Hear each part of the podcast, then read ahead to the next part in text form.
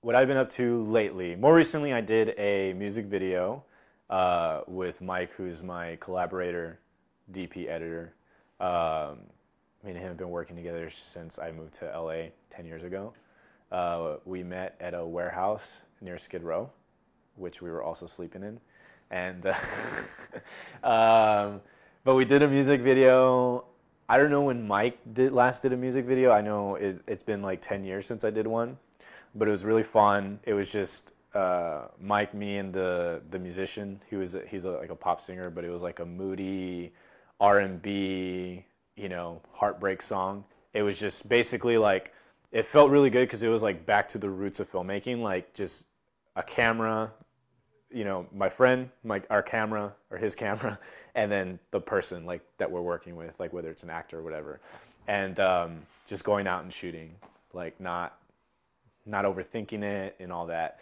And then we put the music video out, and everybody that's watched it and commented on the guy's Instagram has been like overwhelmingly like because sometimes people say, "Oh, great job," and you're like, "You're just saying that," but it was when you read the comments, you're like, "Oh, these people really, really liked, really liked this music video," and that was really that's always nice because it, I haven't.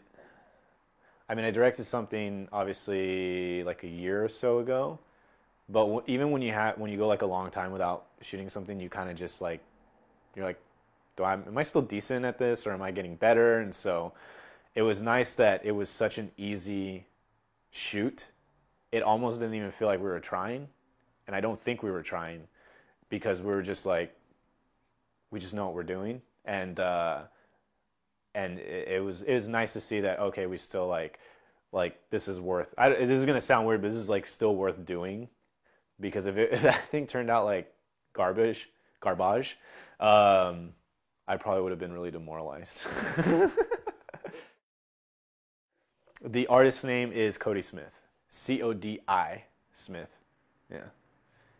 He's actually and his a lot of his songs are really good um, which is part of the reason too because when we did the music video uh, when I decided I wanted to do a music video, I, I, I wanted to do one where the song was actually good, because the the less good a song is, the more work you have to do with the music video to make it entertaining.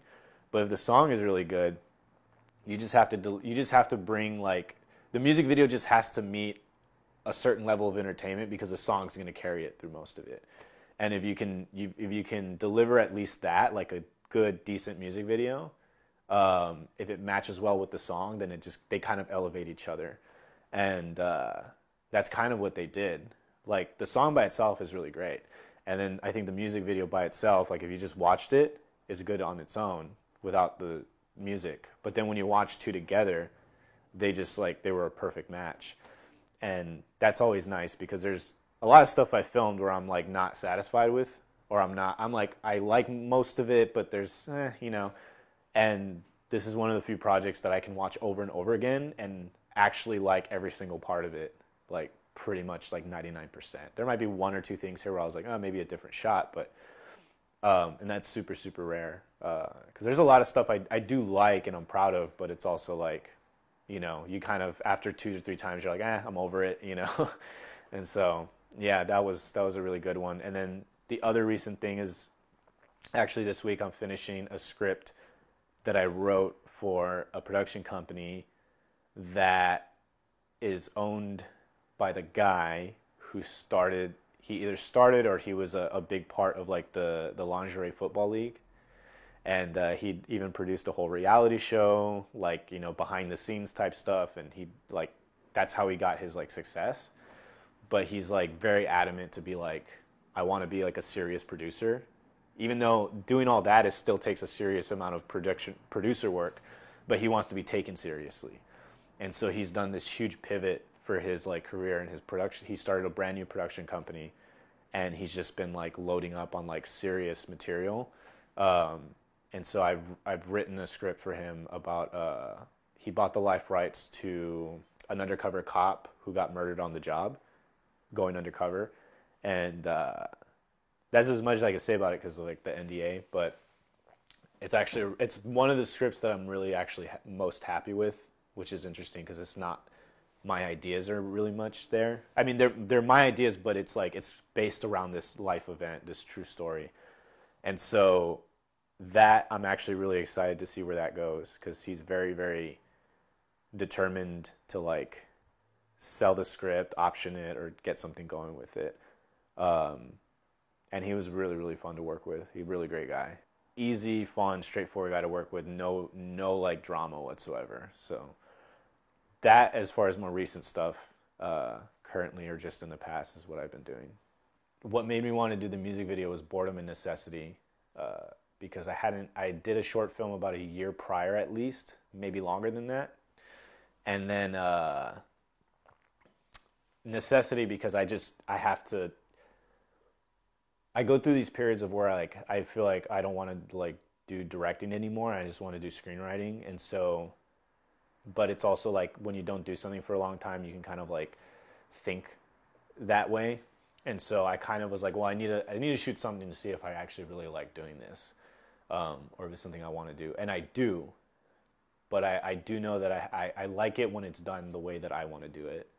Uh, I'm somebody who's always very much like uh, all muscle, no fat, like, and when it comes to production, um, that's how I've always done it. And like, I know that people like as many people on set, but I also know, and a lot of people won't admit this, there's you can cut crews down 50% easily. Uh, there's too many people standing around. It's a lot of excess, and I've just noticed being on so many sets that if you just cut half the people here, it would go through like ten times more smoothly. And it's sort of one of those things when you have too many resources, it ends up just making everything more complicated than it needs to be. And so, being in sort of that music video thing, I kind of like, okay, I, I still want to direct, but I, I need to make sure that if I do direct something, it's done this this particular way. Um, and if it's not, then I'm not going to do it. And so even even though I have like a couple scripts that I want to do that I want to get like a million or two million dollar budget for, like I'm not going to do it unless it's like that tight knit. And it's not even just for me, just because I know like with Mike, like like like I just know like Mike would thrive in that kind of environment as well. And uh, obviously give him the extra resources that he may not have always had. But I also know that like he's also very particular about people he works with, and so it's like if he's having somebody there that's just like just like somebody an extra where extra money's going to that doesn't really need to be there. It's just gonna like be distracting for him and, and stuff like that. Um, but yeah, I mean necessity and boredom, and um, also kind of just like a change of pace. Just been like doing short films, uh, and that's cool. But it's nice to just go out, shoot something for a night, and then have something out in the month, and just that's always like a good feeling because the whole process of like a short film, even if it's a short film, is just very like taxing, you know. Future projects that I want to do that I like adamantly want to do. I actually have so I have four projects, and I'm actually gonna hire probably hire a writer to do some work on two of them. So I'll go through. This will be kind of like a pitch in in many ways. Um, so let me let me rack my brain around this to make sure I don't forget them. But these are projects that I've worked on for a while. These are projects that like they're not done yet. They're like first draft, second draft. But I'm like, I would really like these to get made. so I'll go through. Let me think again one more time so I can make sure I have them all. So there's four of them for sure. There might be a fifth one. If it pops up, it pops up. So there's one that I have called. I was originally going to do this whole like trilogy of Los Angeles, which I'm still kind of doing, and they're not connected with characters, just connected through. they're all take place in Los Angeles, and uh, I kind of got that idea because of on on the internet somebody had put put a thing where it's like, what would be a cool trilogy of movies that are already made, but they're not part of each other. And somebody said like the LA trilogy, which is like Collateral, Nightcrawler, and I think Heat. And it's like those three movies would make a great trilogy. And um, so I wanted to kind of do that with like a Los Angeles one. And I have two scripts written. Um, I have not thought of a third one, which is why it may not be like actual trilogy.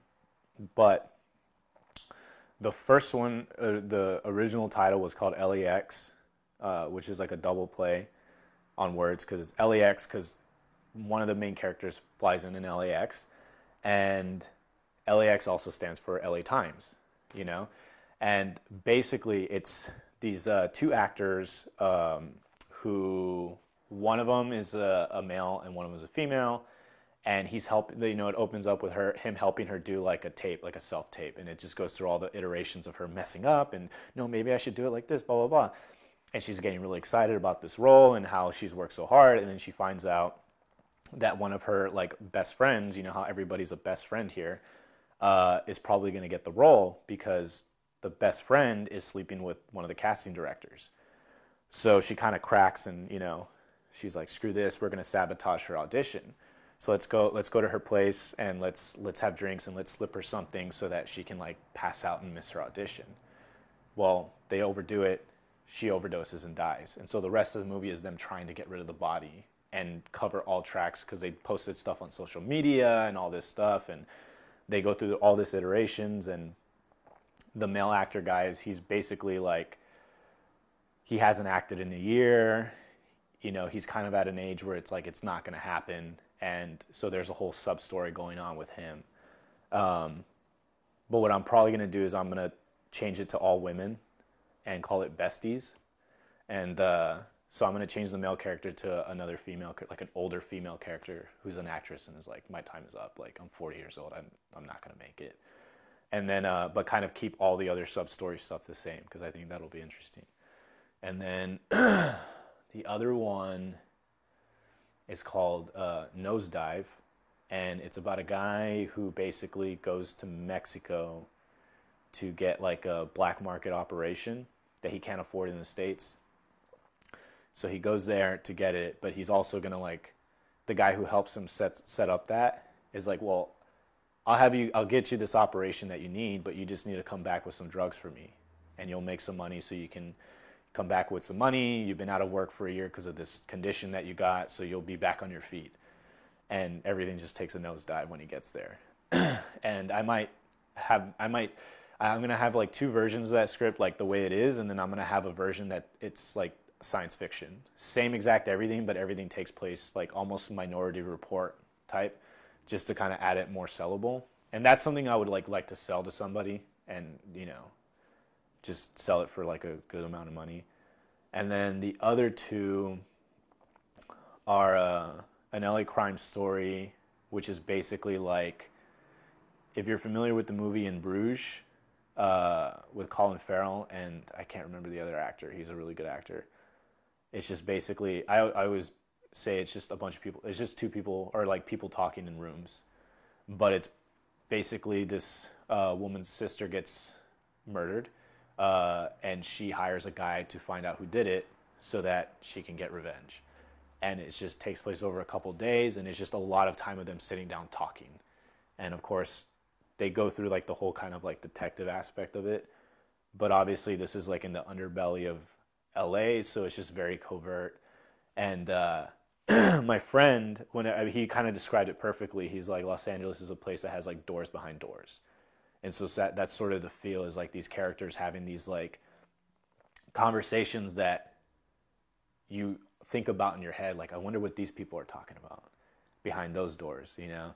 And so that's basically it. And um, it's very straightforward, but it's very much like dialogue driven and actor driven. And then the other one, the fourth one, I can't think of the fifth one. I don't think there's a fifth one, but the other one is called uh, Eat Pray Eat Pray Blood. Prey as in like a prey from a predator.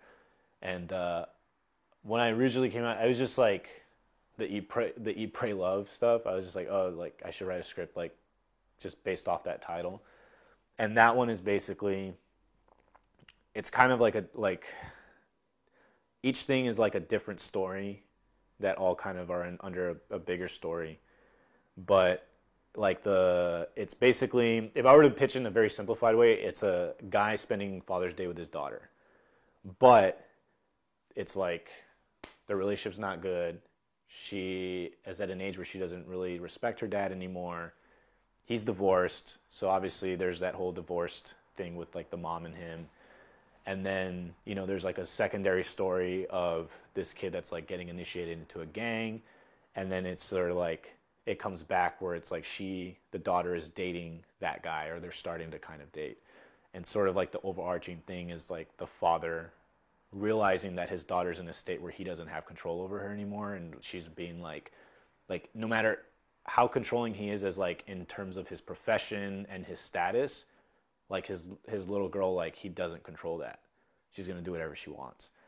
And it goes into more like things of like him having to kind of like um like confront certain things about him. Not he doesn't necessarily have a dark past but it's just sort of just personal shit that or personal things that people have to like go through.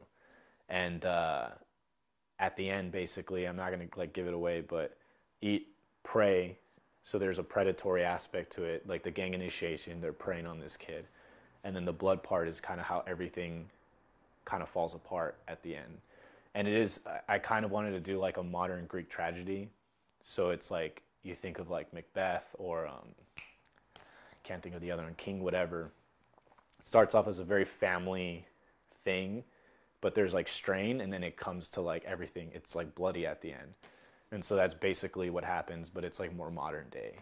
On all four of those projects the la crime story and the eat pray blood i would definitely want to direct those and mike dp um, nosedive i'm not sure it kind of just depends on the situation and then besties i would ideally like to direct that or produce it and bring in somebody else to direct and then mike dp it um, so like three out of four, Mike would I would want Mike to DP. Yeah, the partnership we have is just, hey Mike, you want to film something this month? Yeah, sure. Let's check our schedules. but when me and Mike met, I mean, we met we met at the warehouse in in um, and this is a very long, convoluted story, so I'm going to simplify it. Uh, I had just moved to LA, and I was basically couch surfing uh, I had lived a little bit with my cousin. Uh, love him to death, but he's uh, he's a heavenly nightmare. Um, he's just nuts, and I can't say things he does on camera because it's. but everybody in my family would know exactly who I'm talking about, and um, so I was living with him, and that just got crazy really quick. Um, and uh, so I started couch surfing basically, in which I was already prepared for that when I moved to LA.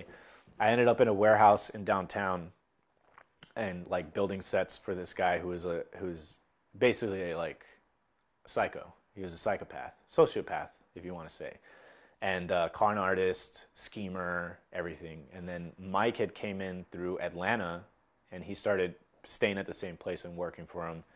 And uh, I mean, we worked together for a while before. I think we we ran we shot something together. I can't remember exactly what it was, but I know like the first thing that we shot together was a short film with our friend Bill, and that was sort of just like a thing. Like we had been working at that place for a while. We had been um, we got to know each other really. I mean, we're all staying there. It's basically a bunch of guys crowded in this warehouse in downtown in the arts district kind of area, and hardly getting any sleep after we all kind of like got out of that situation and settled, we just stayed really close friends and we're like, hey, let's just do a short film. And we didn't really think anything like long term. It's like, let's just do a short film. And we did it. Uh, Mike was staying at this other uh, like loft warehouse. It wasn't really a loft, but it was like another where, but it was like a real living situation.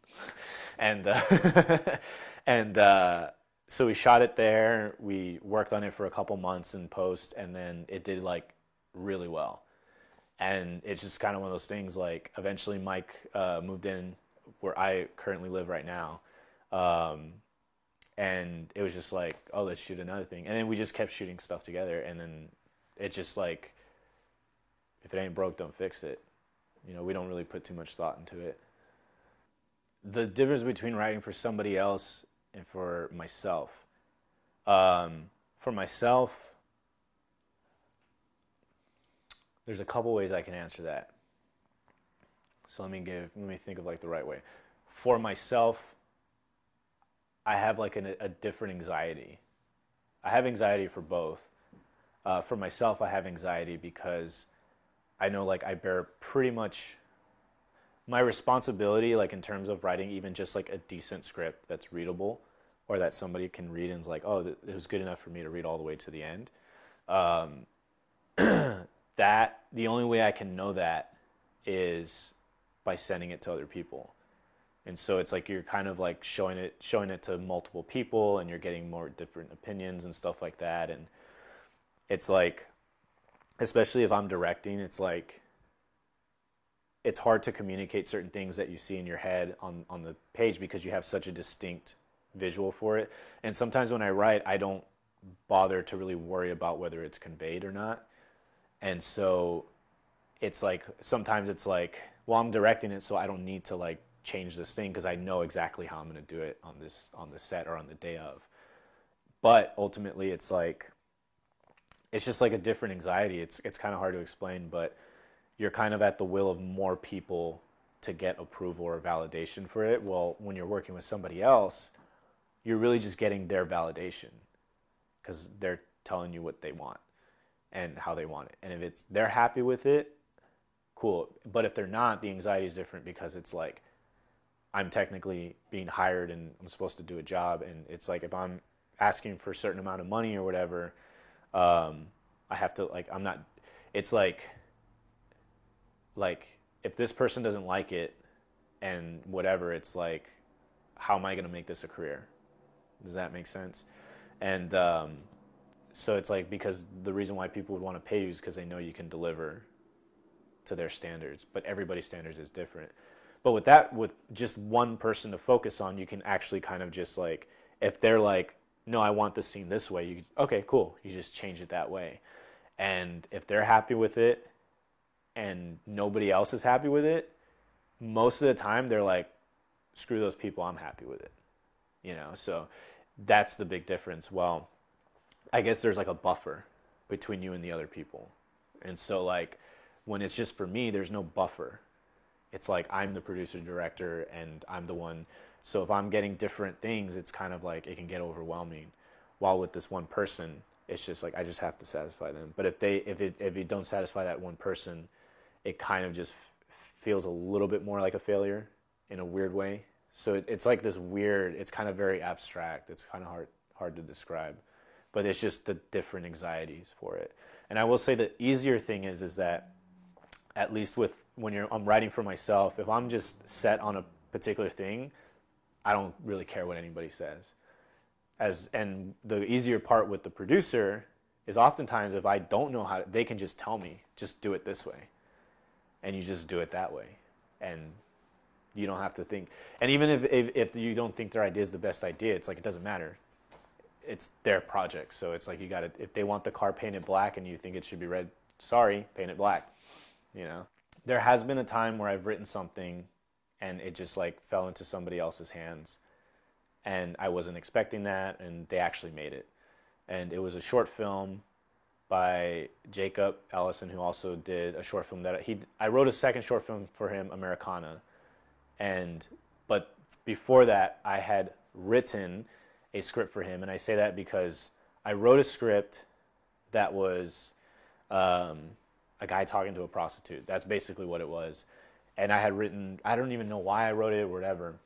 And then later, six months, a year later, he had been trying to do directing for a while and all that, and he's like, "Hey man, do you have a script or you, can you write me a script?" Because I want to direct my first short film. And so I had tried to write him a couple things and I wasn't really feeling any of them. And then he was like, well, he's like, I just need two actors in a room. So I was like, oh, I have this script. And then like I found it and he had me change a couple things because his family's very religious and proper. There was some unsavory thing. I mean, it's a guy with a prostitute. Uh, and so I kind of modified it a little bit and then sent it to him and then never heard from him. And then six months later, he sent me a link and he's like, did it. and uh, it ended up winning like multiple awards. Uh, it got accepted into the Atlanta Film Festival, which is like one of the bigger fe- film festivals.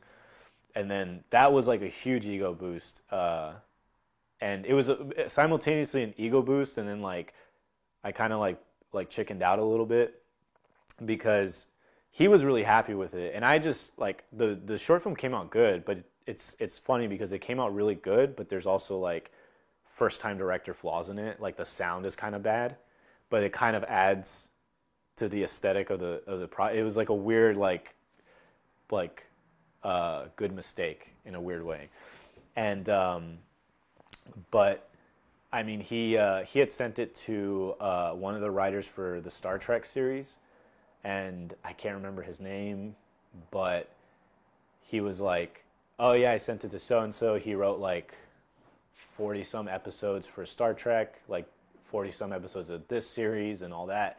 He's like, he said it was one of the best written scenes he's ever seen, and I was like, I'm terrified now because because it's like you it's like you want to hear that, and it's like you, now I'm like, okay, like if I don't write that well again, then I'm pretty much like a fluke and then but then i just like um, i remember hearing a quote from steve martin where he says it's it's easy to be great but it's uh, harder to be good and uh, um, so basically the context of that quote when he says it's it's easy to be great but it's hard to be good is like being good every day is what's the difficult part because every once in a while you can just be great without trying you can catch lightning in a bottle. You can, and he's speaking from like a stand-up comedian point. Like you can go and kill, and just destroy the crowd, and then, but you probably won't replicate that the next day. You just have to be good every day, get some laughs in, and go.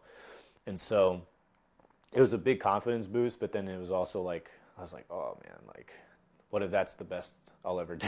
what if that is my peak?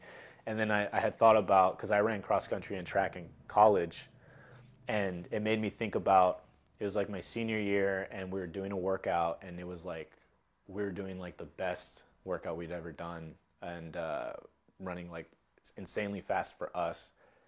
And i remember i was really pumped because i was like man it, you know we had like two races left. I was like i'm gonna i'm gonna crush it these next two races because i had just the best workout i've ever had. And then my friend corey uh, my teammate he was like really sad. And i was like what's up? And he's like i just realized i'll never be that fast again. Like this is where it goes downhill. And it was like so it kind of made me think of that too. I was like, well, what if that's and it's a six minute scenes. I was like, what is the, those are the best six pages I ever write, and it's just like never. But I kind of like, you know, stopped worrying about that over time, and um, but yeah, that was that was a time when I wrote something that I never expected to ever get made. And wasn't even trying to even and sure enough, Jacob got it, made it, and then it did really really well. It won a lot of awards actually. Yeah the difference between somebody else directing my stuff and me directing my stuff. Um, for my stuff, satisfaction is yes and no, and I want to say no more on my stuff, like like my directing, my writing. Everything else, like the editing, like the the cinematography, the acting, like the actors themselves, like bringing their A game, I'm satisfied with all of that. It's more of like a like me personally, like like I'm like, oh, I didn't direct it as good, or maybe my script wasn't as tight as I wanted it to be. And uh, so it's like if there's anything I'm not satisfied with, it's only on the stuff that I had like direct hands on type of thing. But like all the other stuff that everybody does, I'm like always like very satisfied with. And um, but when other people direct my th- my stuff, it's kind. I'm just yes, I'm satisfied, and I think mainly because there's only been three, th- two directors who have directed things that I've written, which is Jacob, Ellison, and then somebody else. Well, Tina kind of, my friend Tina, uh, her name's Tina Carboni. She directed a short film that I co-wrote for like a 48-hour film festival, and she did a really good job on that. But for that, I it's easy for me to be more satisfied because I don't have too much stock in the visual.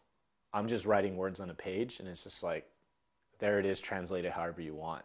So the difference is when I'm directing something and I'm writing it, I'm making the movie in my head and I'm picturing how I want the shots to be and the colors and all that. When I'm writing for somebody else, I just focus on the words. So whatever they bring visually, I'm just accepting of it no matter what because I never pictured the movie in my head which sounds kind of weird because uh, a lot of writers you you just automatically picture the movie in your head. But I've trained myself that when I write for other people, it's just the words, it's just the the words on the white page. I don't have a visual image at all of the film. So whenever they do it, I'm like, cool, looks great. In terms of gratification between stuff I write, produce, and direct, and stuff that I just write for other people, it's yes, I get both, and it kind of goes back to the writing for other people. It's like a different gratification for me because if I'm writing, producing, directing something, my gratification actually dwindles because I spend so much time nitpicking in the editing room to a point where I'm like, I'm over this. I was gratified already, kind of, and it's just like, uh, I'm over it.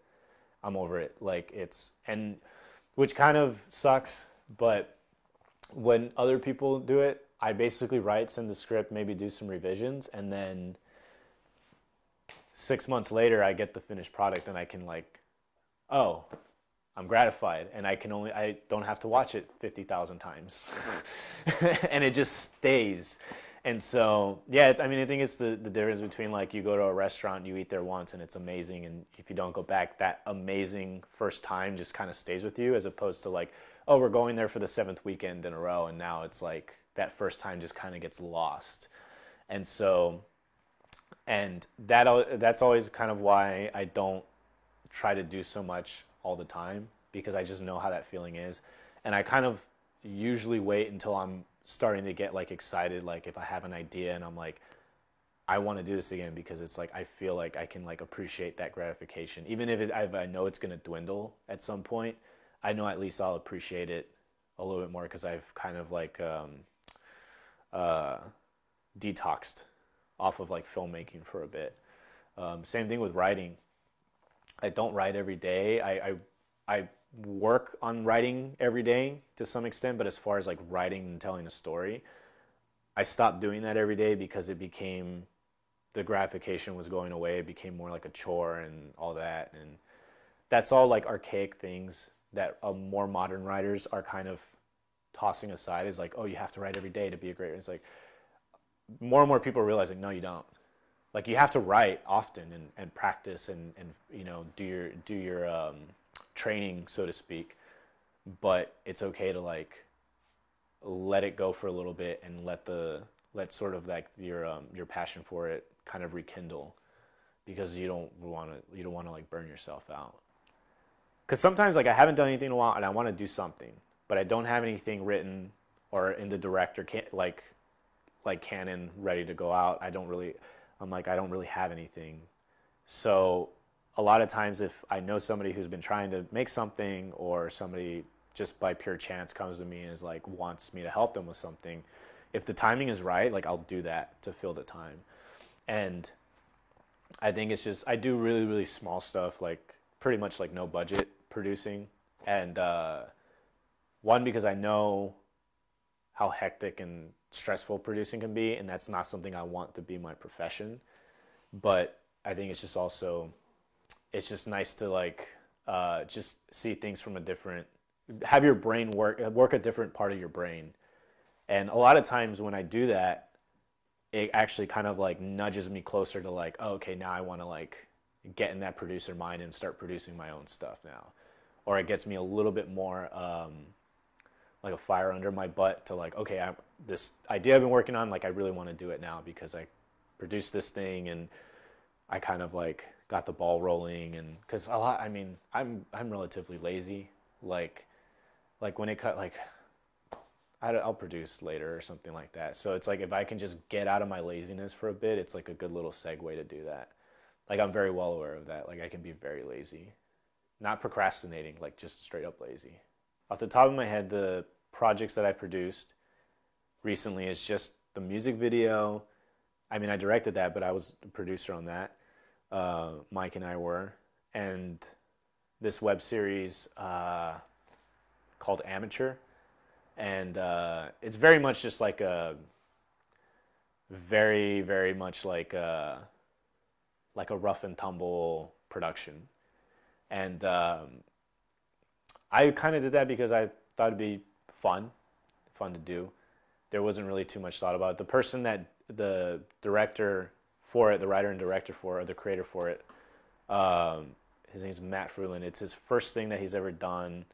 Uh, I've known him for a few years, um, and he's always just kind of wanted to do something. And just over time, kind of like giving him input and kind of telling him if you're, you know, bouncing ideas off. And then finally, he just wanted to like, okay, let's just do something.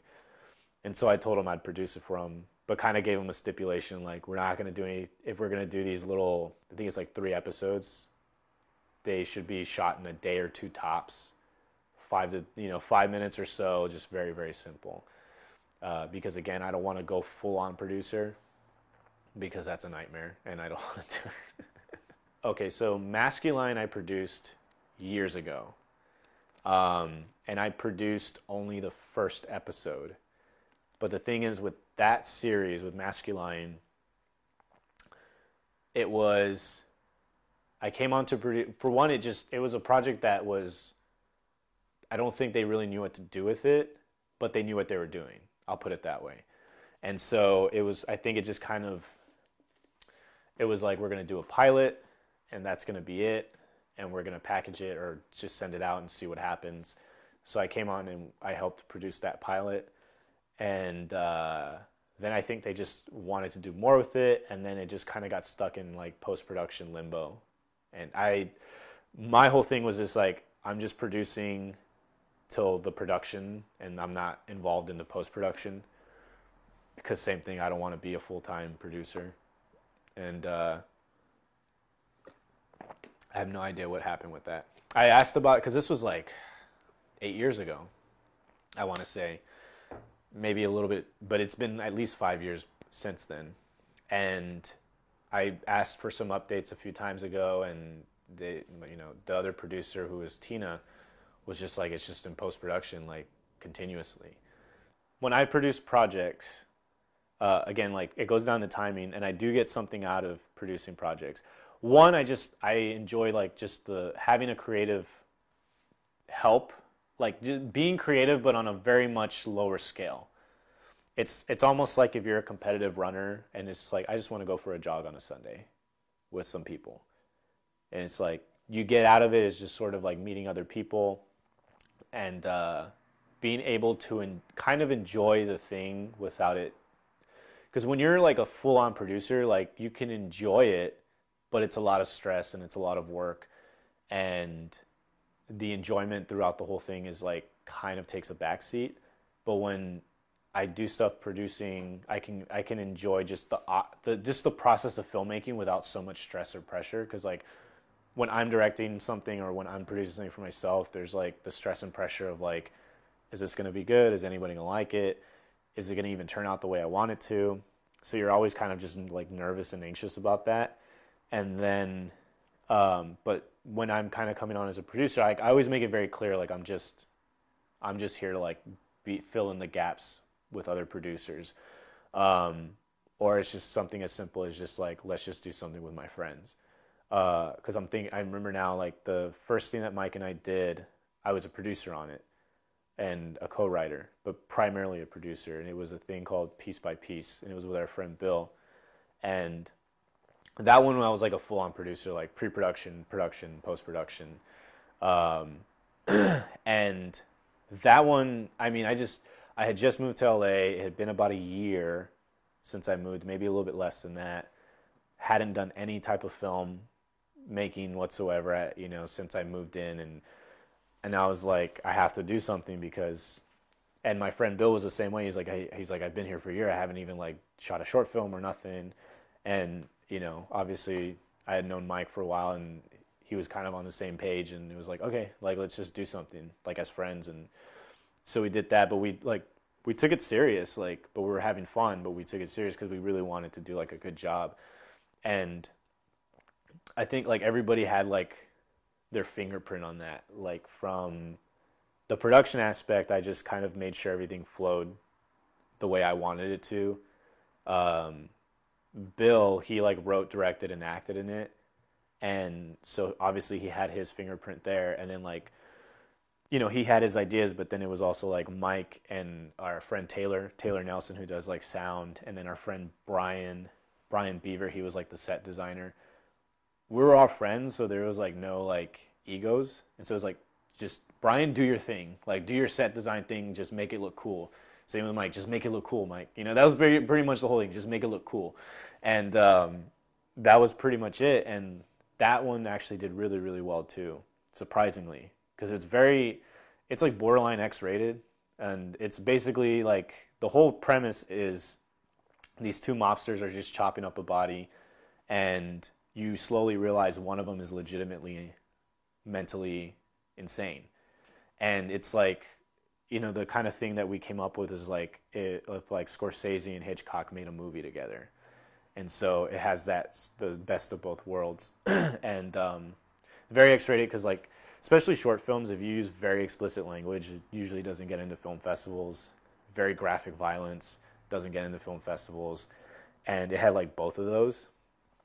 And like when I say explicit, like I mean this the it was very harsh language, and uh, it got into a, like a like a good amount of film. I want to say like three or four, um, and then it even showed at the like Walking Dead Comic Con convention to like a ton of people, and it was in Atlanta. It was like their main convention, and it got into there because our sound uh, Taylor submitted it to a Philadelphia Comic Con and it won.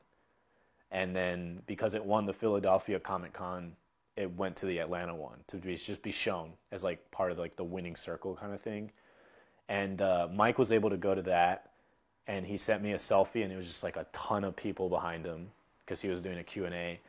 And then he said that, if I'm correct, if I remember correctly, he said that like after the fact, like people were coming up to him and being like, "Your stuff was like the best thing there," and I think there was like some like studio produced like short films there that were like you know how studios make short films to kind of promote or try to see gauge like a test audience type thing. And so that was like very much like that was like oh like it was just like some friends having fun. And so like even in that context like the producing aspect of that it doesn't feel so much like I'm a producer. Like I'm with my friends producing making a movie. And so again it's kind of like keeping that barrier of like not going full producer because I don't want to do that the reason why like that movie was so well received is because like we didn't care. We re- yeah, we really didn't care. Like it was just us making a film and Bill had one he's like I want to see this type of movie. I've always had this idea of like these two mobsters, they're having dinner and then there's a dead body and then you go into them chopping up the body and one of them's you realize one of them is legitimately insane. And and so it was like that sounds cool, let's do that. And we didn't really care about film festivals or any of that and I think that's a big part of it is like I've had so many friends and filmmakers that are like, I'm trying to make a film that's going to go to Sundance, or I'm going to try. And I've er, I've done that too, where I want to get to certain things, but I still make the film that I want. And but I've seen friends they they like look at all the films that make Sundance or all the films that make Cannes, and uh, they try to find the template formula, and it's just like they're not even enjoying the whole thing, and it just the odds of you even getting in are very slow. So you might as well just make the movie you want and get rejected off that, you know, then make the movie you're trying to copy and get rejected. Because it's just like, you know, there was a thing where um, Scorsese made that, like, I think it's like called like Boxcar Bertha or something. It's like one of his first movies. And then I want to say Brian De Palma, but it might have been somebody else. Like, showed the movie and then he like put his hand on Scorsese's shoulder and he's like, "You just wasted two years of your life making a movie you didn't even want to make." And he was like, "So go make the next the next movie. Like it has to be the movie you want to make." And then he made Mean Streets. And so it's like I've always remembered that, and it's just like the last thing I want to do is like being like, oh, I didn't want to make that movie. I would rather make the movie I want and have it suck or get rejected than to make the movie I don't want and have it suck and get rejected. Is there a movie that I've written, produced, and directed that is what I wanted? Uh, all of them are pretty much what I wanted. Um, I did do, I did two. Well, actually, there's one that I that didn't turn out the way I wanted. This was in college, and I did a feature film in college. That was the first thing I ever did. Well, I worked on short films, so I was like a camera guy. I did props and all this with the, a guy who I always like consider like my mentor. His name is Daniel W. Ballard, and uh, he's in Lubbock, Texas, actually, and um, so I was working on short films with him. So technically, I did short films, but never like directing and writing. And then I wrote a feature film, which was like barely a feature film. It was like 70 minutes. And I just did it. And in retrospect, I actually like everything about it just because of how some parts, some of those scenes that we did were like really, really good. And then some of them were just not. Like just plain and simple. They just weren't good. Um, and I kind of liked that about it, but it did not turn out at all the way I wanted. Uh, there were like two or three scenes that actually turned out so perfect um, that even if I redid those scenes today, they would probably come out exactly the same, which I always find kind of interesting because I've watched it a few times and I'm like, I wouldn't change anything in that scene, like everything about it. And so I, I like that because I, it gives me a little bit of like reassurance that like I, like on one hand you're like, oh, I haven't improved, but on the other hand, it's like I hit it so good that like I don't have to improve. I can, you know, and um, but then later, uh, three or four years later, maybe two years after I moved to LA, so it was like 2014, 15. Uh, again, I just uh, my friend Bill was like, we should do a feature film. He's like, you did a feature film in college, you could do another one again. So I was like, yeah, I guess like, and I, I kind of eventually was like, I should just do like a redo, like not the same movie, but just like I did that movie, so I'll just do like a redo of like a six thousand, five to ten thousand dollar movie, shoot it in one location in my house, this house here, and just like come up with something that I can do. And so I just uh, I wrote this. Um, if somebody just watches it, it's basically a guy works the graveyard shift at a suicide hotline and if somebody watches it just purely on that surface level, it's like the most non believable movie because it's like people don't run suicide hotlines out of a house, a halfway house, all that stuff. But I feel like hopefully if people actually watch the movie like all the way through and think about it, they can kind of realize it's not actually set in like reality. It's like a different type of thing. But basically, I you know I wrote the script, um, and I just I didn't I put a lot of thought into the story and the script, but I didn't really think too much about it, which sounds weird. It sounds like a paradox, and because um, it is, and but I had already done a feature film, so I already like knew what to expect, and I already knew I could do it. So I was just more concerned on like making it an improvement from a technical aspect than it was what I did like a few years prior. And I, I at that time I was writing a, a ton. Like I mean I was I was writing like a feature script uh, every two or three weeks, just cause like I was just like on this high, and um, the first two years I was in LA, I wrote like 50 feature length scripts. Most of them are pure garbage, um, but I was just writing a lot. So for that, I, to me, I was like, I can the script, I can I can tweak that as I go, and um, basically, I decided I want to do like that you know guy working suicide and i want to do like my version of clerks. And so that's basically what it is at the at the other like centerpiece of it which hopefully if anybody watches it it's called suicide watch. Um, they can take that into account and like i think that helps. Because clerks is actually if you watch it on that layer you think oh it's just a guy working it. But it's actually a little bit more uh, um, ethereal than that people don't realize, you know, because the main character's name is Dante. He's stuck in purgatory. It's actually a little bit more not set in the real world as people think. And, um, but yeah, I mean, I did that one and I was like, I was very satisfied with that. Very, very satisfied. Um, I premiered it at the NoHo Cinefest and we got, uh, we actually got the biggest theater room which had the best picture and the best sound system. But we got like the worst time slot, 4:30 on a Monday. and this is in North Hollywood, so but we actually got about um, oops. Uh, we actually got about 30 25 like over 20 less than 30 people to show up, which to me was totally fine. I was like, great. But um, everybody really liked it and then uh, I I got like two really good compliments, but well, one of the better compliments was for Mike because somebody had asked like somebody thought he shot on a red camera and Mike was like nope DSLR and everybody was like no, you didn't. but it looked in that in that because we, sh- I mean, when you saw it, the high, eh, they had the highest quality digital screen, and obviously we shot it on DSLR and everything, and it just, I mean, it looked, it looked great. The this literary agent, I like cold emailed him and said, hey, I have a movie that I'm whatever. Would you like to come? And he's like, yeah, send me a ticket. He showed up, and then like, I was like talking to some friends and you know, some of the actors were there like, like, wow, that was actually like, they were like, that was actually really good. Like, I really enjoyed it. And, uh, you know, filmmakers, you can always tell when people are just like feeding you, but I could, I genuinely felt like they were being authentic. This, this kid that was, uh, from Texas, he was in, L- he was in LA, he went to college, same college as me. He cried and it was kind of annoying because he was like, the main character is me in real life. I'm like, no, it's not.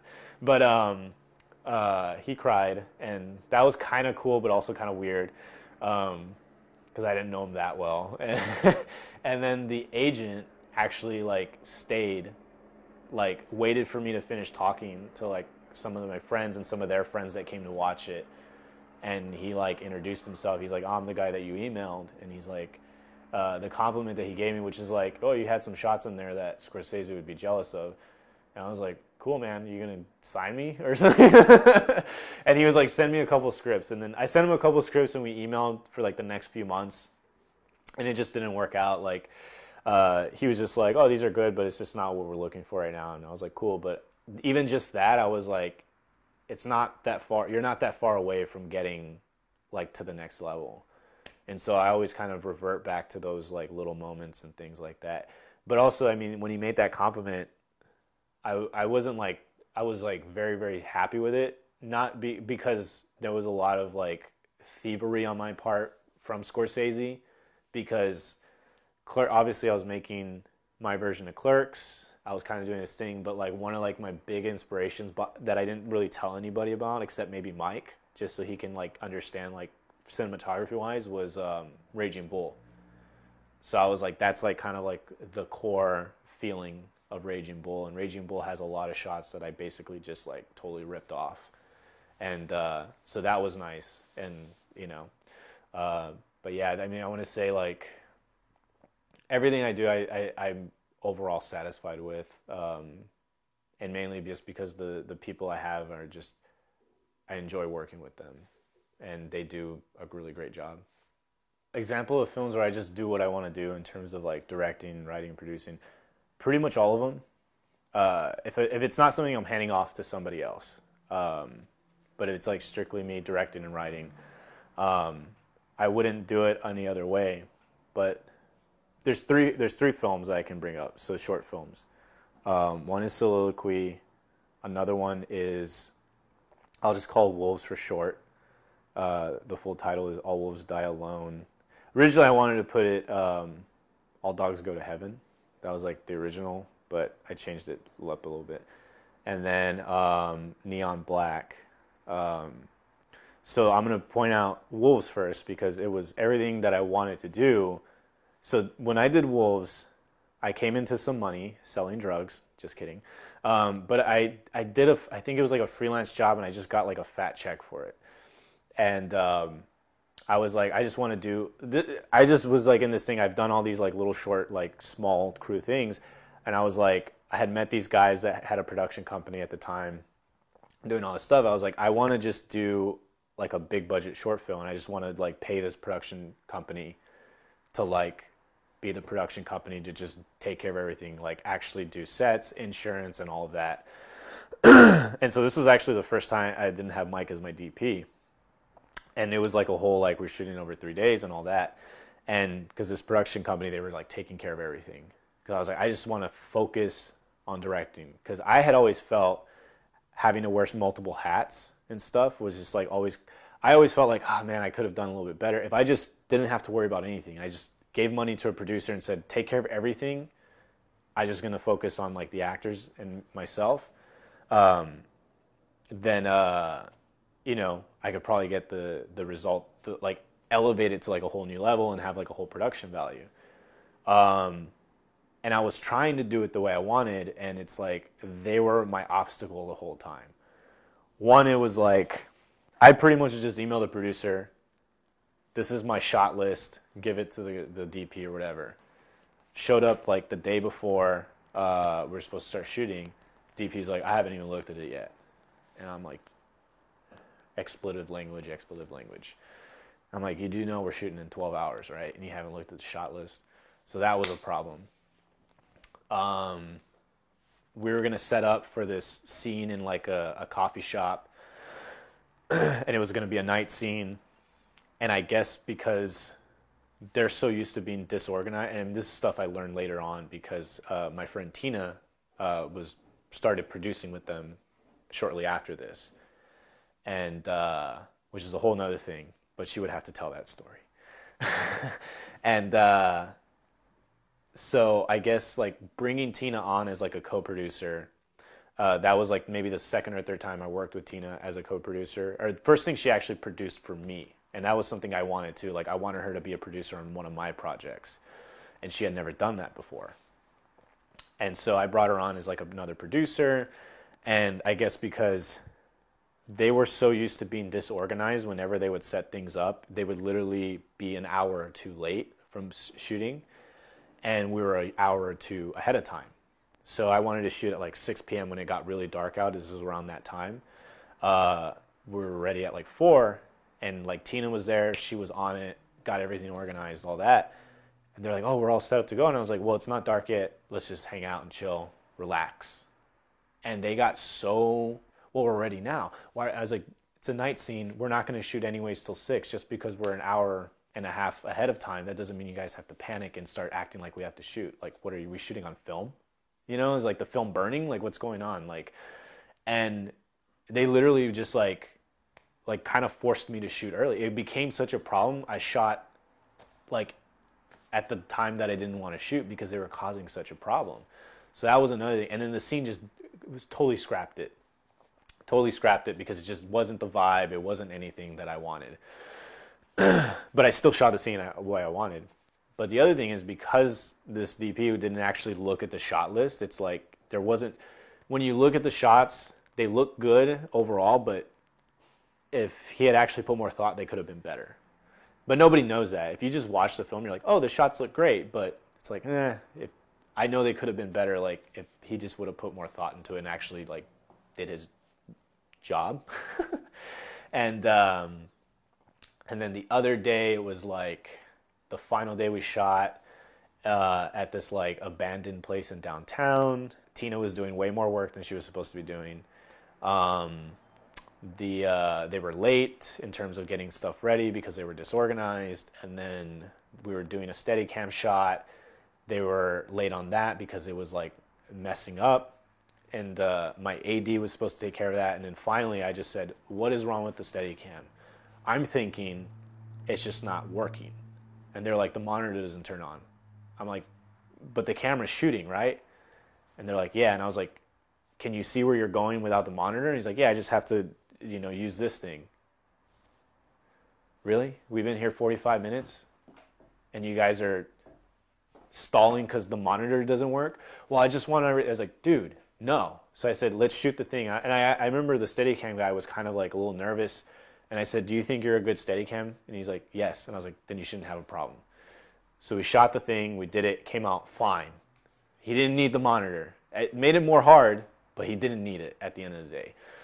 Then my AD was like not doing the things he was, and I was, I, I like told him, I was like, blah, blah, blah. And he, and then he got really, he got really butthurt about me like scolding him in front of people. And so like that was a whole problem and it was just like that whole time I was just like, oh my god, like it's the I did what I wanted, but it just like the energy of it, it just didn't feel right. And then of course, when we went into post production, that was a whole mess. Um, and at that point, they were just trying to like squeeze as much money as they can out of me. So at a certain point, I just like took the project for what it was and then basically I just asked Mike, I was like, can we shoot some extra footage? And he shot some extra footage and he recut it. And it got to a place where I, I, I did with it what I wanted to do with it. So I was able to still be satisfied with it. but there was like a, like a tainted taste in my mouth about it. And uh, at one point, me and Mike just said, let's just have fun with this and just like have different versions and like kind of just experiment with it. So we have like a VHS version, we have like a straight short film version, and so that's always been really fun and interesting. And I need to find both, and I think we have a third version. Um, we have a trying to think. We have one that's like just like a shorter version, and then we have like the VHS, and then we have the straight short film. So we have like three different versions, and they all tell the story in very very different ways. There's like different. We did little. I was like kind of getting into like French New Wave too at the time, so I was like I want to really get into that, and um, me and Mike just basically that whole when we kind of like salvaged that project we just kind of had fun with it and we just said let's just do whatever we want and like let's just do this version and that version and let's see what how it goes and it was like at that point i got back to where i don't really care what anybody thinks because I, I really like what we're doing. And I, I just like the fact that we stopped like we we kind of hit this switch where like we can really just do whatever we want. Because it's not like we're making movies for a studio. It's not like we're gonna like we're trying to become millionaires off this. And at the end of the day it's just like we're just making a movie. And so that was like it, it got back to like the gratification thing. But when i watch it i get i get upset watching it because it i just think of the experience of working with that production company. And so it's like i can't enjoy it as much because i'm also like if these people if i had just like done like the well it would have been a very different movie if i did it my usual way because i wouldn't have spent as much money as i did. And i wrote that script with that budget in mind. So it would have been an entirely different script as well, but with the same like energy, um, which was kind of like, like kind of like how the next the other two short films where I actually did it the way I normally do it, which is small crew, Taylor, Mike, myself, and then a couple actors that I know, which was like soliloquy. We did that, shot it in one day, 1.1 day, because we spent one day doing this this like special shot and um, actually we only spent like a few hours doing that.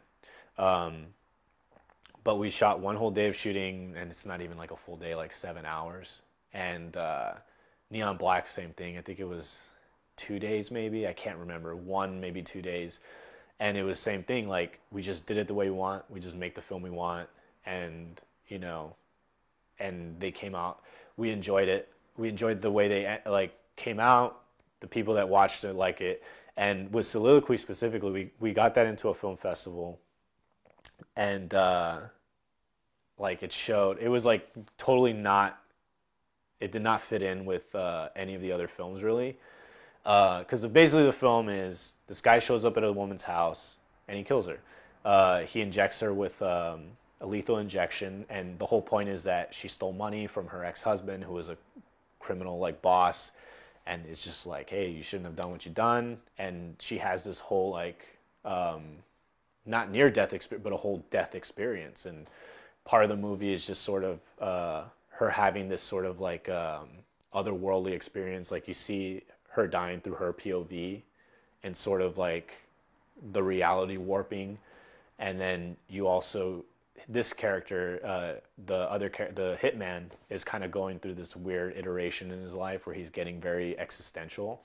So he's having this moment where he's like, "I'm taking this life," but it's like he starts thinking about things like, you know, multiple dimensions, and it's like, if there's a multiverse, like you exist in another, are you dying this way, or is it the other? So he's getting into this weird existential thing, and um, we had that show at a, at a film festival. It only went into one film festival and no, maybe two, but it was like like nobody like they saw it and then like you know she's getting lethal. It's like a close up of like the fake syringe going in and she's having like a convulsion and everything and it was Mike's sister that actually acted and she did like a really really good job and uh, it finished nobody say anything and then they went back to showing like these cute little short films and like and we're just like, oh, I guess nobody liked it. And then uh, we went to do a Q&A, and then, um, you know, the, every, every filmmaker is getting like a question asked, and I'm just like sitting there. And then finally, some guy raises his hand, and he was like, I noticed in the film that, you know, the, uh, the uh, color grading changed from this to that. Does that mean he's going into another? And he, like, this one guy was like getting the thing that we actually did intentionally, because I think from what I remember is like it's like a little bit more saturated at one point from another because we want to give the impression he is going into a, another multiple di- dimension. And so that guy kind of asked that question, and I was like, "Oh yeah, like you know, like that. That's pretty much." And then when we left, when they let us out, we're walking by, and the guy, the guy, same guy, was like, "Dude, I really liked your short film," and I was like, "That's the guy I make movies for." that's the guy, and it's like that's like a much better feeling. And then same thing with like Neon Black, like. I mean, on my I put it on my YouTube, and I didn't really like promote it. I don't really. I just like put stuff up but it got like 400 views on its own. Like, and I, I always thought I'm like, oh wow, that's that's a lot of views. You know, if like 400 people watch your short film, or if even like 200 and they watch it twice, that's still a lot of people. And uh, so that was nice because there's like four, there's at least 400 people that like watched that and were like, I like this, you know, and um, that's kind of like the movies that I've always kind of like liked the most. Um, are ones where I get that feeling where the director's like just doesn't care. Like this is, you know, this is the painting I made. Like you can like it or not. And uh, you know, same thing with like the, my favorite filmmakers like Scorsese and Tarantino. And the reason why they're so successful is because they really do have their own identity. Like you watch, you don't. You watch their movie and you know it's theirs, but also if you didn't even know they existed, if you were to watch their movie, probably one of the first things you ask is like, who directed this? And so that's kind of like the idea. And like when I when I make or when I write or when I do a short film, I want that I want to feel like if I gave that same script to like other filmmakers, mine would be the most different and the most unique and like they wouldn't make my version because my version is my version.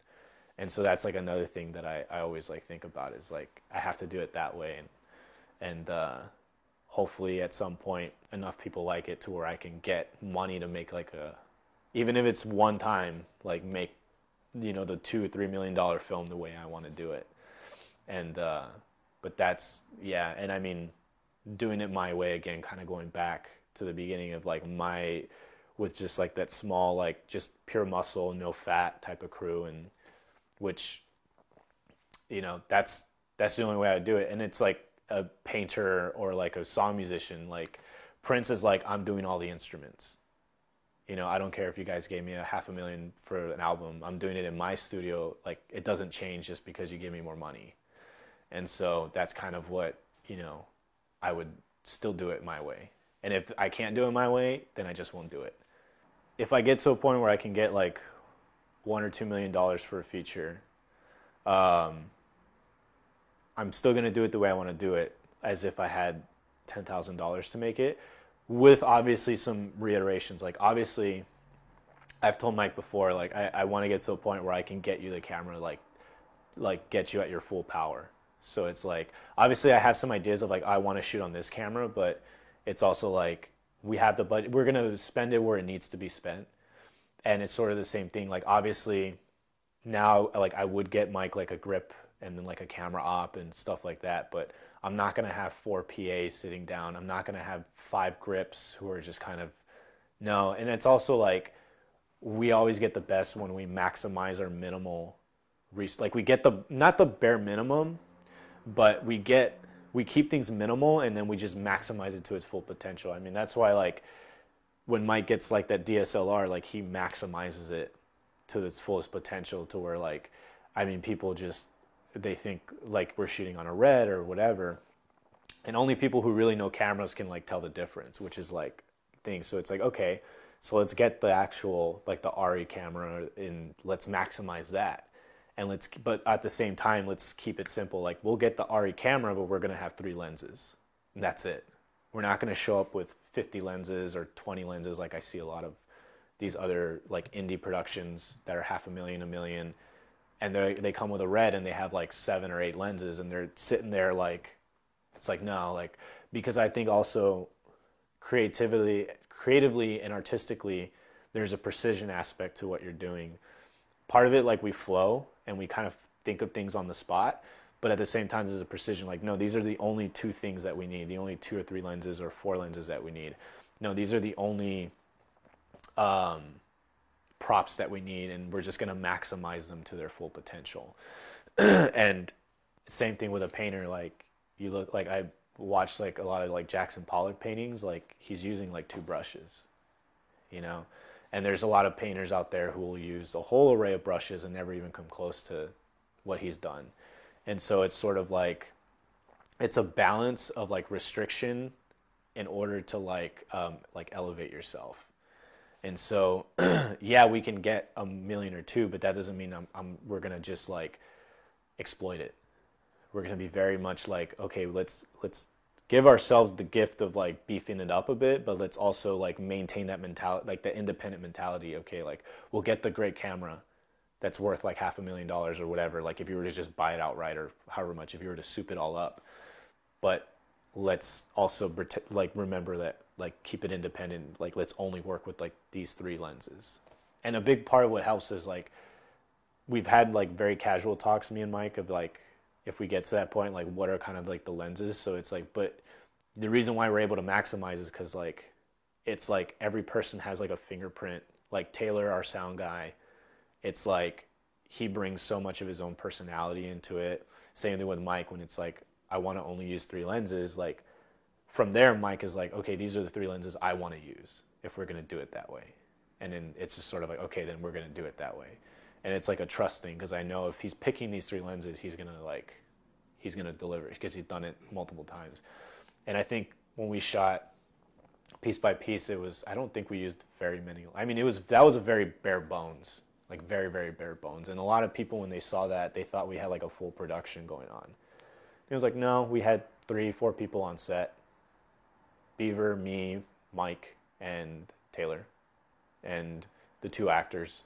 You know, so it was just like just maximizing it. And as far as like those, it's like, um, you know, like, um, yeah, just doing it our way. And if somebody was like, well, you know, and it even comes down to like, if somebody's like, we need to make this commercially viable, I just know that for me, I'm like, I want to do it my way because I'm not. It's not about me not wanting to like make money off of it. I would definitely like want to make some money back on on something like that. But I'm making a movie that I know